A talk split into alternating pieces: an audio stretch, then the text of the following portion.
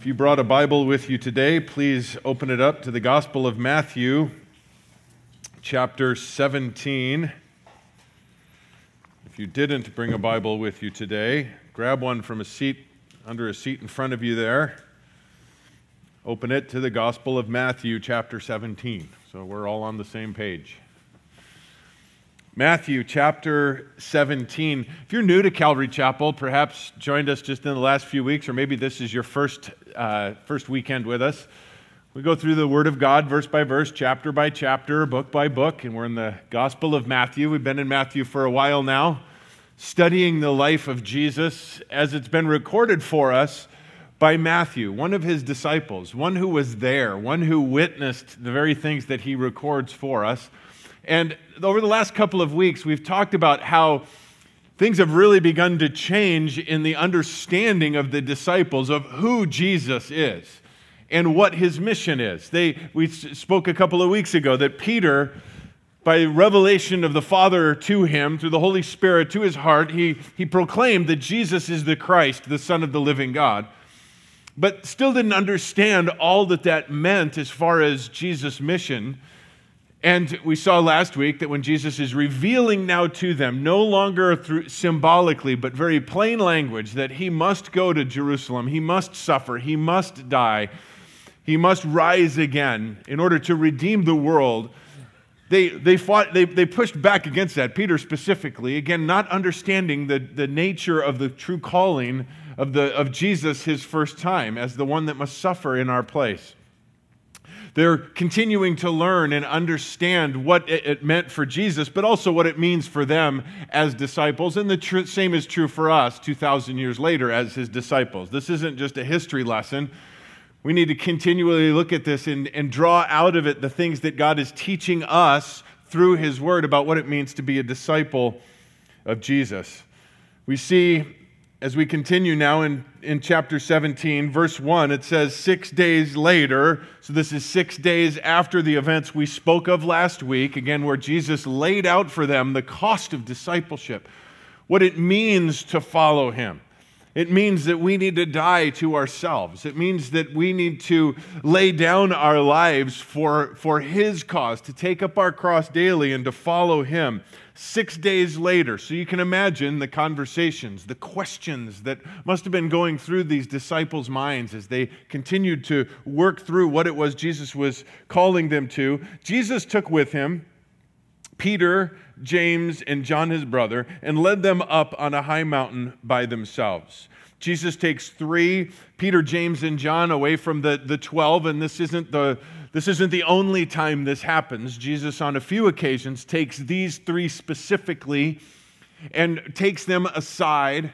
Here we see that he takes them up to a high mountain. Now, the Bible is not specific as to what mountain that is. There's a lot of conjecture in that, but it's not important, or it would tell us which mountain. The important thing is Jesus took these three aside, he took them away, he secluded them from the rest of the other disciples. And some ask that, you know, why these three?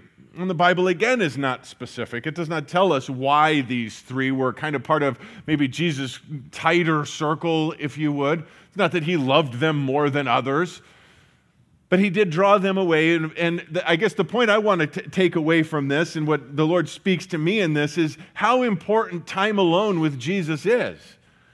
How, you know, it's great to gather together like we are here today. The Bible tells us to not forsake doing that. It's important that we come together regularly, not just once a week either. I mean, getting together with other Christians, encouraging one another, bearing one another's burdens. That's part of body life as the body of Christ.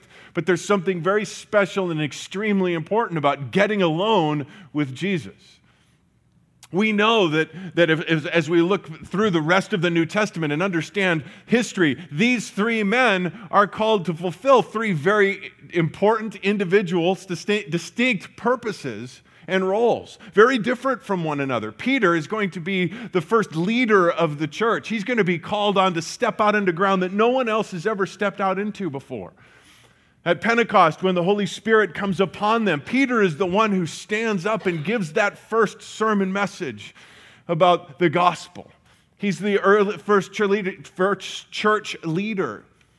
We're going to see that James, the brother of John here, is going to be the first disciple, the first of the 12 that is going to be martyred for his faith. And then we see John is the one that the Lord Jesus entrusts with his revelation, the revelation of Jesus Christ, the last book in, in the Bible. Very distinct and individual roles that they must fulfill. Is this why they were taken up here? Again, it doesn't tell us. But there's times alone with Jesus where we get special revelation from him for the specific things that we are called to do. We get alone with Jesus and we have that individual interaction with him, and he reveals himself to us in new ways. We're going to see the way that Jesus revealed himself to these three in a way, again, that had, they had never seen before. Verse 2 He was transfigured before them. His face shone like the sun, and his garments became as white as light. Jesus appears to them in a way that they have never seen before. His face shining. It, it says the white that they use to describe the other gospels tell us that it's a white that is basically indescribable to them because they said you can't bleach anything that white. It was so pure and so holy as Jesus reveals himself to them in this new way. Now, Luke gives us some more details that Matthew does not. It tells us in Luke chapter 9 that Jesus went up on the mountain to pray. Jesus went up on this high mountain place, secluded away to pray. Now, the Bible tells us Jesus did this often. He oftentimes got away by himself to pray. What makes this moment different is he brings these three disciples along with him. And can you imagine? Place yourself in the scene. Again, a long trip. It says it's a high mountain, so it takes a while for them to get up there. If it's Mount Hermon, I mean, that's really high up there, if that's the one. But regardless, it's a high mountain, a long trek. And they get up there, and here Jesus begins to pray to the Father. Imagine that. Imagine being there for that. What would you be doing? What would you be doing? You know what the disciples were doing? They were sleeping. Luke tells us they fell asleep. Now, I know what you're thinking. How could they fall asleep? That's just like us, isn't it? We'd be sleeping too. We, we, we, like to, we like to place ourselves in this category now because we can look back on that and we know the end of the story. They didn't. They were tired. They had been walking and following and going up there, and it says that they, that they fell asleep while Jesus was praying, and they wake up to this. And Jesus does not condemn them. You missed your opportunity, boys. He doesn't condemn them. As a matter of fact, he doesn't even comment on it at all. But I also find great comfort in the fact that, again, he understands us. He knows how we are, he knows who we are. He understands our limitations, he understands our fatigue that we face. And I hope you find great comfort in this as well that tonight, when you lay your head on your pillow and you start saying your prayers and you're lifting your things up to the Lord and you fall asleep while you pray, that's totally cool because Jesus keeps praying for you, He keeps interceding for you. No doubt he was praying for these guys as he was looking at them sleeping, knowing what lied ahead for them, knowing what was ahead for them, the ministry that they would be called to do, knowing what they were going to see when they woke up. God, prepare them, Father. Tells us in Matthew chapter 7, therefore, he is able to save forever those who draw near to God through him since he always lives to make intercession for them. Always living to make intercession for us. When they woke up, Luke tells us, they see Jesus in his glory. They see him in this way, transfigured, that Greek word metamorpho, transfigured, changed. Metamorphosis is where we get that word from, that, that idea. The idea of basically what's on the inside coming out. And the miracle in all of this is not the glory of Jesus being shown. The miracle in all of it is that, that this is a suspension of the ongoing miracle that somehow the body that he took on to walk amongst us could contain his glory. That this wasn't happening all the time. The insides busting out. When, when, when the glory of Jesus broke out, it was perfect, it was pure, it was beautiful. So unlike when the insides of us come out at times. the, the, the cover that we put on ourselves oftentimes masks the ugliness behind it, right? the opposite for Jesus. The cover that he put on just masked his perfect holiness, his awesome majesty. John says that we saw his glory.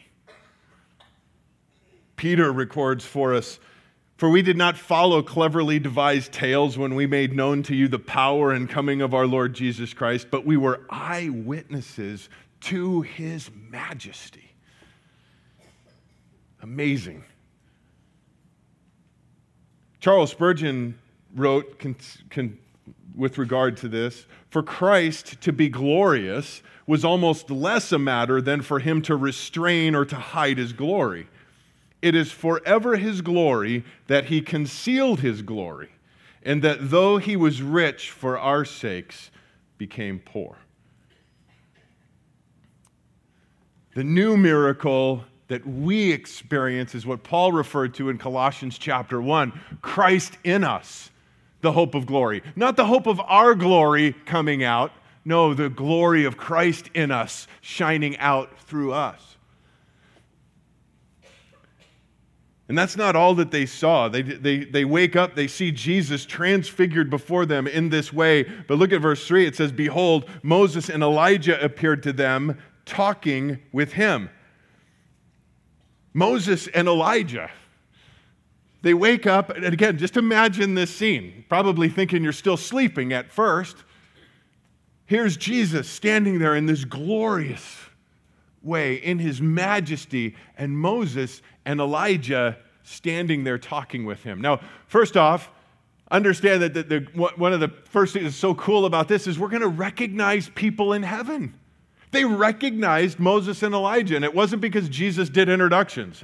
Mo, this is Pete and, and John and, and Jim. No, they, didn't, didn't do that. And didn't have name tags. Hello, my name is Elijah. Didn't have that. Weren't wearing their, their jerseys with their names on the back. No, they understood, they recognized. Guys, we're going to recognize people in heaven. The people that you love that have gone on to heaven before you, you're going to recognize them. We're going to recognize Noah and Paul and all of these great saints that have gone into heaven. We're going to recognize them. How? I, I don't know, but, but it, that's the way it's going to be. People go on in heaven with this, their personality. There's that uniqueness about them that goes on in heaven. Perfected, yes. You mean those same people that have annoyed me all that time down here are going to be up in heaven? Yes. Yep. But the cool part is you're not going to be so judgmental anymore. That's all going to be gone. You're going to be different, so it's going to be great. Everybody's going to, it's just going to be perfect. We'll know each other's names. But I love, I love the, the, the, the piece that we could just miss if we don't we run this talking with Jesus. That close, personal, forever relationship with Jesus. Moses and Elijah, it's important that we see the, the significance of why these two, Moses, that the leader of the Jewish people, the leader of the Israelites, out of their bondage in slavery in Egypt, he's the one God chose to lead them out of Egypt to the promised land. He is the one that the law was given to. And whenever Moses is mentioned and talked about amongst the Jewish people, they, they look at the, the law, the books of the law. Elijah is considered the greatest of the prophets summing up all of the, the, the word to this point, the law and the prophets. Interesting piece about Moses, if, you, if you've studied and read through the life of Moses, you know that it came all the way after all of his work and after everything that he's done. And for 40 years in the wilderness with the, the children of Israel, they get to the very doorstep of the promised land. And because of a sin that Moses committed, God would not allow him to go into the promised land. He took him up on a high mountain so that he could look over and see the promised land, but he was not allowed to enter. But God is so good. Here, Moses is in the promised land with the promised one. God is amazing. It tells us again in Luke's account, it says, And behold, two men were talking with him, and they were Moses and Elijah, who appearing in glory were speaking of his departure, which he was about to accomplish at Jerusalem. So Moses and Elijah are talking to him about the very fact that he is going to be going to Jerusalem. He is going to suffer and he is going to die. The very things Jesus said must happen. Moses and Elijah are now here talking to him about that. Interesting thing for, for the, the wording in that, that word departure that's in Luke's account is the Greek word exodus that exodus that we see recorded for us when Moses brought the children of Israel out of, out of slavery and bondage there and into the promised land is an Old Testament type or picture of what Jesus did for us on the cross. Paying the penalty for our sin and taking captivity captive, taking us out of our bondage and slavery to sin into eternal life. Interesting. And Again, Peter, James, and John are eyewitnesses to this. Again, put yourself in this for a moment. Just imagine yourself up on a mountain. There's Jesus in all of his glory, and Moses, 1400 year old Moses, by the way, looking great. Elijah. What would you, I mean, speechless, right? I mean, what words could not possibly begin to describe what you'd be feeling? You'd be speechless. Not Peter, though. Verse 4 Peter found something to say. Peter said to Jesus, Lord, it is good for us to be here. Wow. That could possibly be the biggest understatement in all of Scripture. it's good for us to be here. I can, I can only imagine the response when, when, when they said that. You know, it's almost, did he, Moses, did he really say what I just think he said? And Elijah, where did you get these guys? these are the ones that you plan on building everything with? These guys here? The ones that were sleeping when we got here. And then when they wake up, they say something brilliant like that? And then Jesus, I can almost see his reaction. Hmm, we don't Moses, we don't want to bring up that whole burning bush thing, do we? about how when I was talking to you about the role that you were going to play, and you're like, oh, no, no, I don't talk very well. You got to find somebody else. I'm happy being a shepherd out here. You got, got the wrong guy. We won't talk about that, right? And Elijah, man of God, used by God in such great ways. And then Jezebel said she was going to kill you. And remember what you did? Running out into the desert, hiding. I'm all by myself. I said, yeah, yeah, yeah, okay.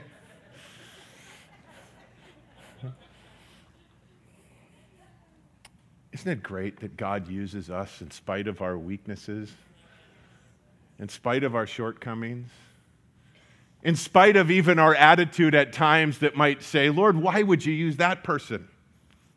How come you'd use them? And then I just love that so tender way of saying, I used you, didn't I? Oh, forgive me. Mark and Luke tell us something interesting, though, because it would, it would be bad enough if Peter just said that, but he didn't. He kept on going. It says, Lord, it's good for us to be here. If you wish, I'll make three tabernacles here one for you, one for Moses, and one for Elijah. While he was still speaking, a bright cloud overshadowed them, and behold, a voice out of the cloud said, This is my beloved Son, with whom I am well pleased. Listen to him. Mark, Mark and Luke tell us something that Matthew leaves out. Mark and Luke tell us that Peter did not realize what he said. He didn't realize what he was saying. He spoke because he felt he needed to say something, but he didn't know what, what it was he should say. And this is a huge lesson for all of us. If you don't know what to say, chances are you shouldn't say anything. Just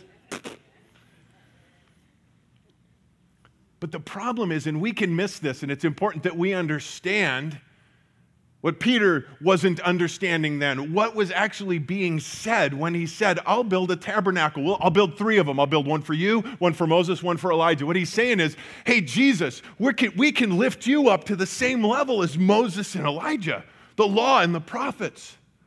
We can put you up on the same level. We'll we'll put right up there. And it says that God the Father, while he was still speaking, this bright cloud overshadowed them. Now, this isn't a cloud that appeared in the sky in a distance and slowly made its way, or like a rapidly approaching thunderstorm. No, it's like while Peter's speaking, this cloud, a bright cloud, the Shekinah glory of God, whoom, overshadows them. And the Father speaks out of that cloud, interrupting Peter. Do you ever pray that God would interrupt you? We should. I do pray that.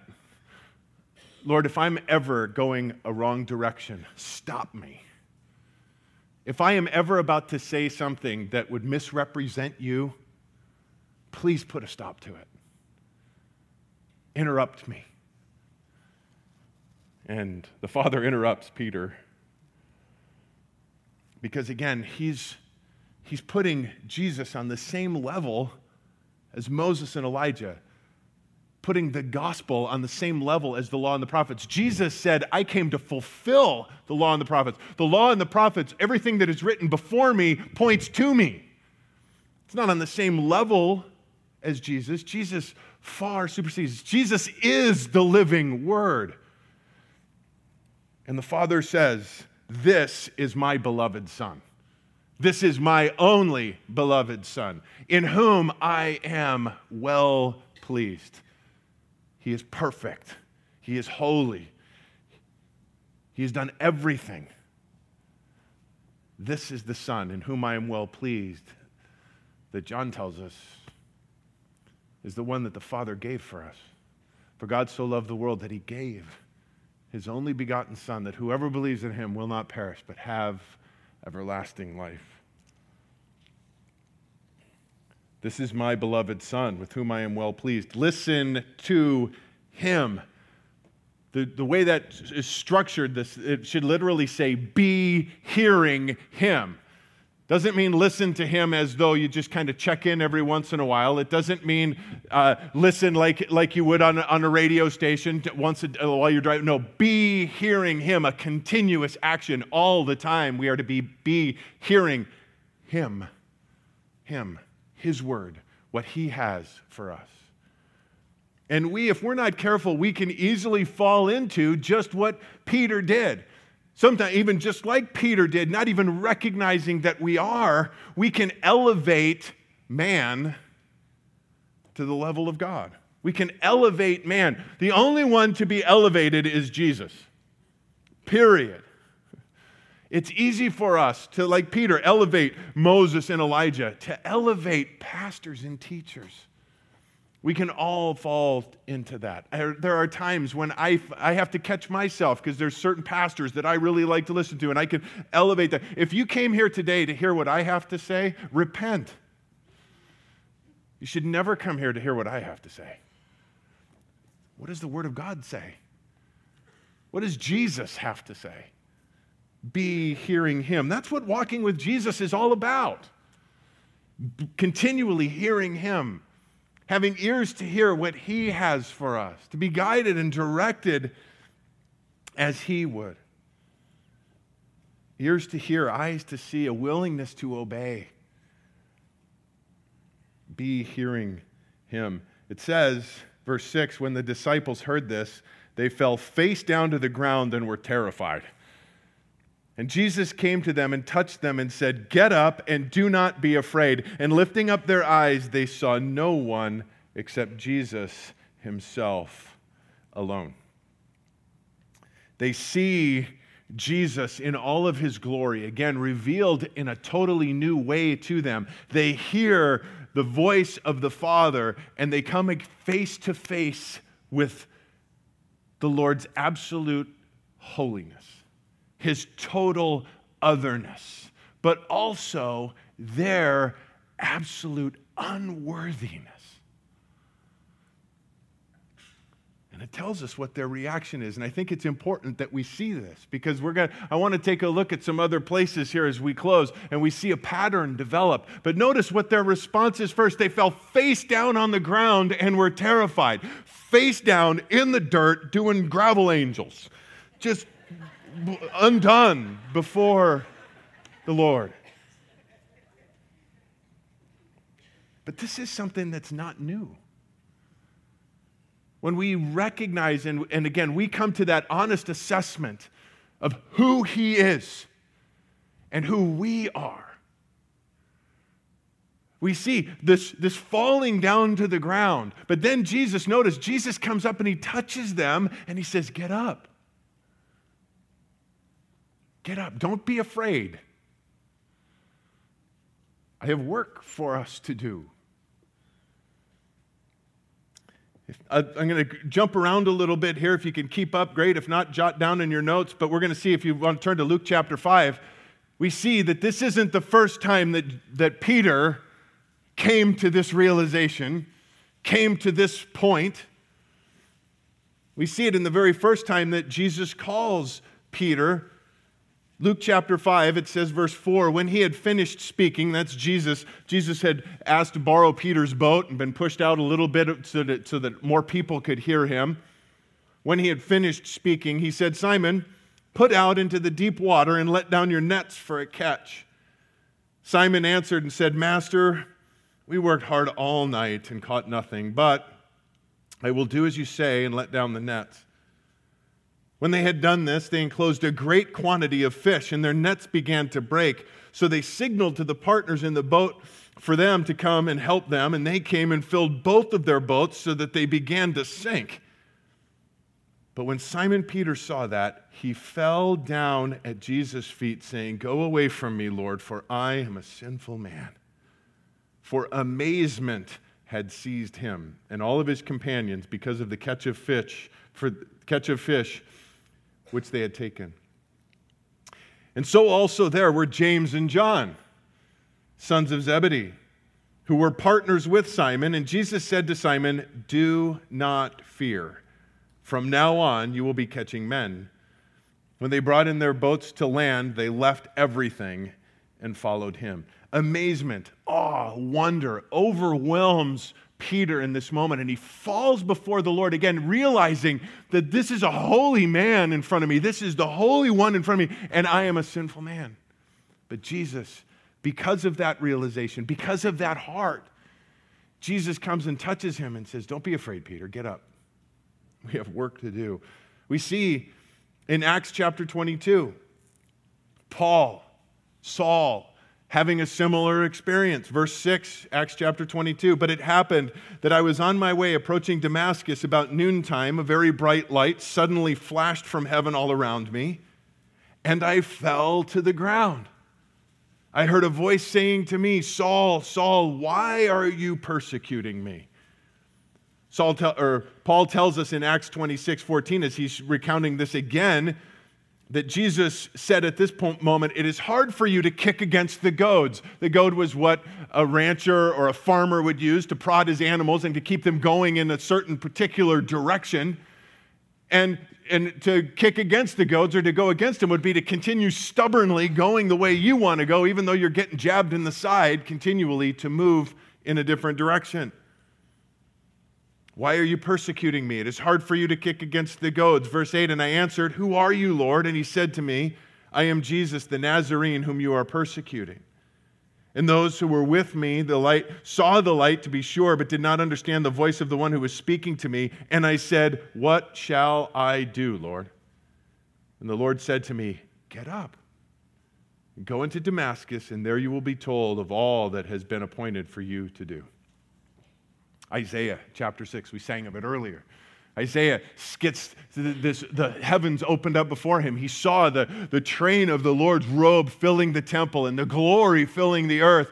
And Isaiah is overwhelmed, overcome with his own sinfulness. He says, Woe for me, for I am undone. And that word carries with it the idea of your muscles stop working. You're just flat like jello on the ground because I'm a sinful man. I'm a man of unclean lips amongst a people of unclean lips in your holy presence.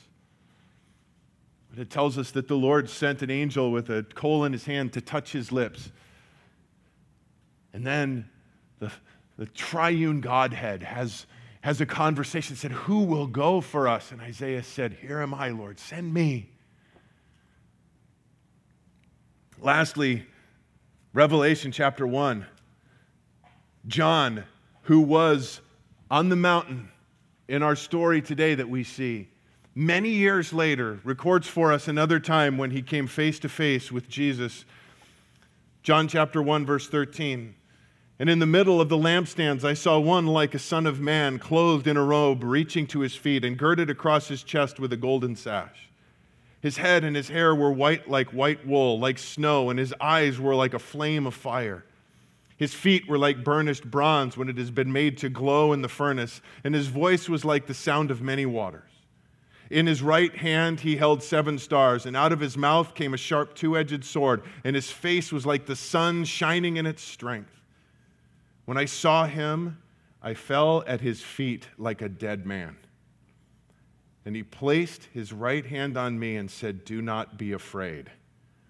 I am the first and the last and the living one. I was dead, and behold, I am alive forevermore, and I have the keys of death and of Hades. Therefore, write the things which you have seen.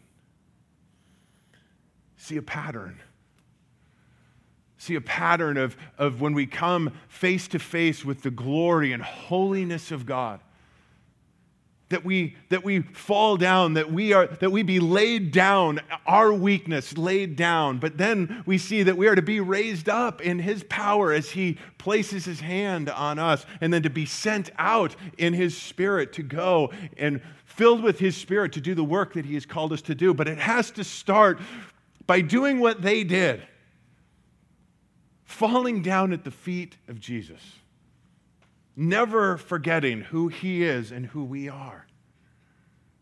The church today needs a renewed reverence for the Lordship of Jesus Christ. It, it grieves me to see and to hear things that are going on in the so called church today and how it has to so much more grieve the Lord. I sent out an email this week to about 20 pastors in the Surprise area.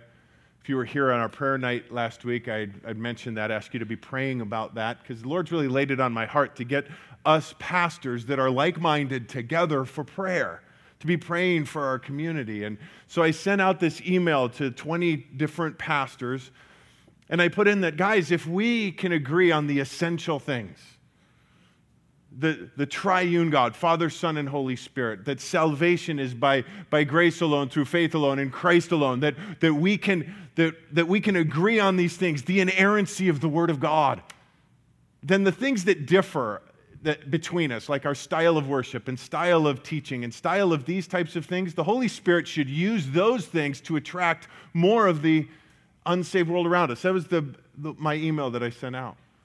I got a response back yesterday it says, What if I don't believe in the inerrancy of the Word of God?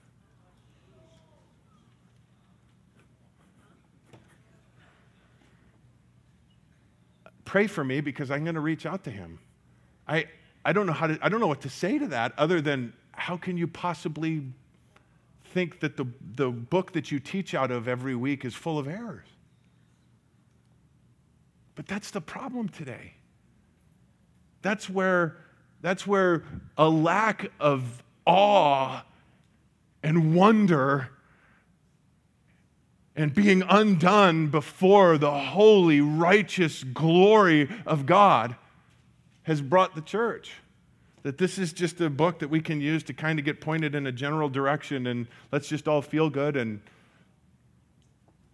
so many people are being so led astray.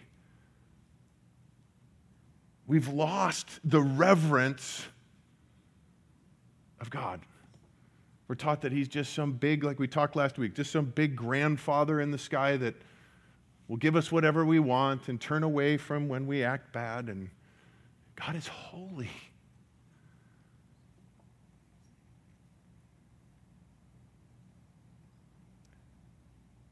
It's a glorious thing, though. It's a glorious thing when we come to that point.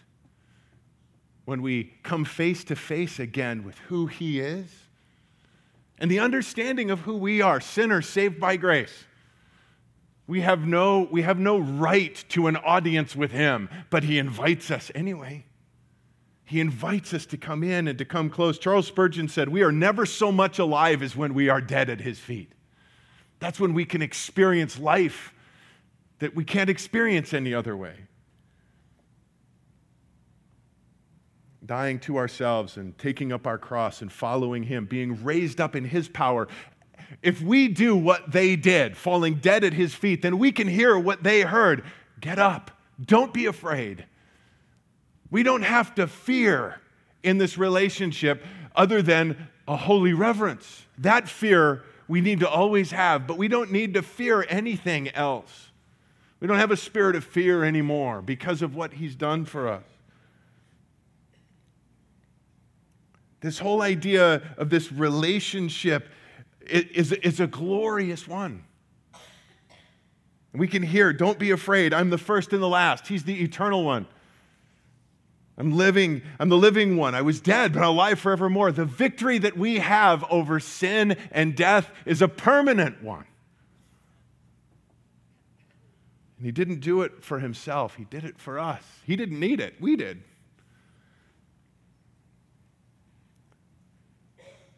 I guess what I'm saying is we need to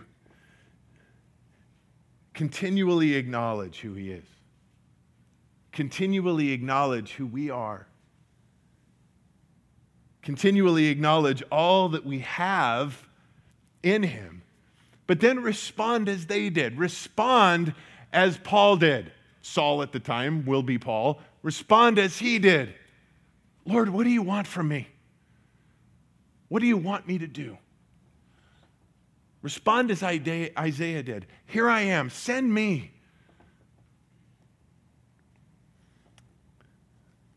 Just as we close, uh, this morning in my reading, I came, uh, I was reading in Ephesians, in Ephesians chapter 1. Paul writes this, verse 17 that the God of our Lord Jesus Christ, the Father of glory, may give to you a spirit of wisdom and of revelation in the knowledge of Him. That we would all come to that place, the, the, the wisdom and a revelation, new knowledge that He would reveal to us. That's His desire, is to continually reveal more and more of Himself to us so that we can be changed more and more into Him, His image, from glory to glory. I pray, verse 18, that the eyes of your heart may be enlightened so that you will know what is the hope of His calling what are the riches of the glory of his inheritance in the saints? And what is the surpassing greatness of his power toward us who believe? These are in accordance with the working of the strength of his might, which he brought about in Christ when he raised him from the dead and seated him at the right hand in the heavenly places. The power that raised Jesus from the dead lives in us because Christ lives in us, the hope of glory. Lord, we thank you.